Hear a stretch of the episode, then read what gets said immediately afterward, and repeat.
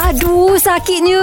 Macam mana ni? Tolong, doktor, tolong. Doktor, ni ada yang tanya uh, macam saya jugalah kan orang rumah saya. Dia pun risau juga. Uh, tak boleh makan dan minum benda sejuk time anak masih breast uh, feeding. Ah, tengah menyusu lah macam cerita. Nanti anak sesama doktor. Betul doktor? sebenarnya tak ada kaitan di antara breastfeeding dengan anak tu sesama. Anak tu sesama ni dia biasanya faktor persekitaran. Ah. Breastfeeding mak minum air sejuk tu adalah untuk kesihatan mak kan. Jadi Hmm. kita nak elak mak tidak sihat. Hmm. Ha.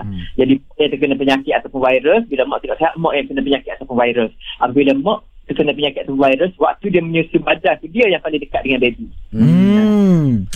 Anak tu berjangkit daripada dia, bukan daripada susu. Oh, kalau mak dia tengah sesama, seloknya jangan bagilah doktor. Takut nanti anak pun sesama macam tu lah. kena bagi juga tapi bukan secara direct lah kita boleh bagi secara ex, uh, apa express breast milk maknanya kita pump dulu susu badan tu Faham. Hmm.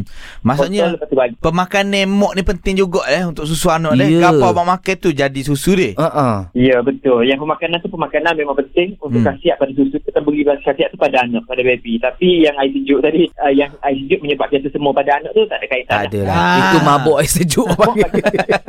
Baik doktor. Terima kasih doktor. Oh, macam tu ke doktor? Nak tahu lagi tentang kesihatan? Dengarkan di Gegar Pagi setiap Ahad hingga Kamis pada jam 7.10 pagi bersama Syah dan Isy.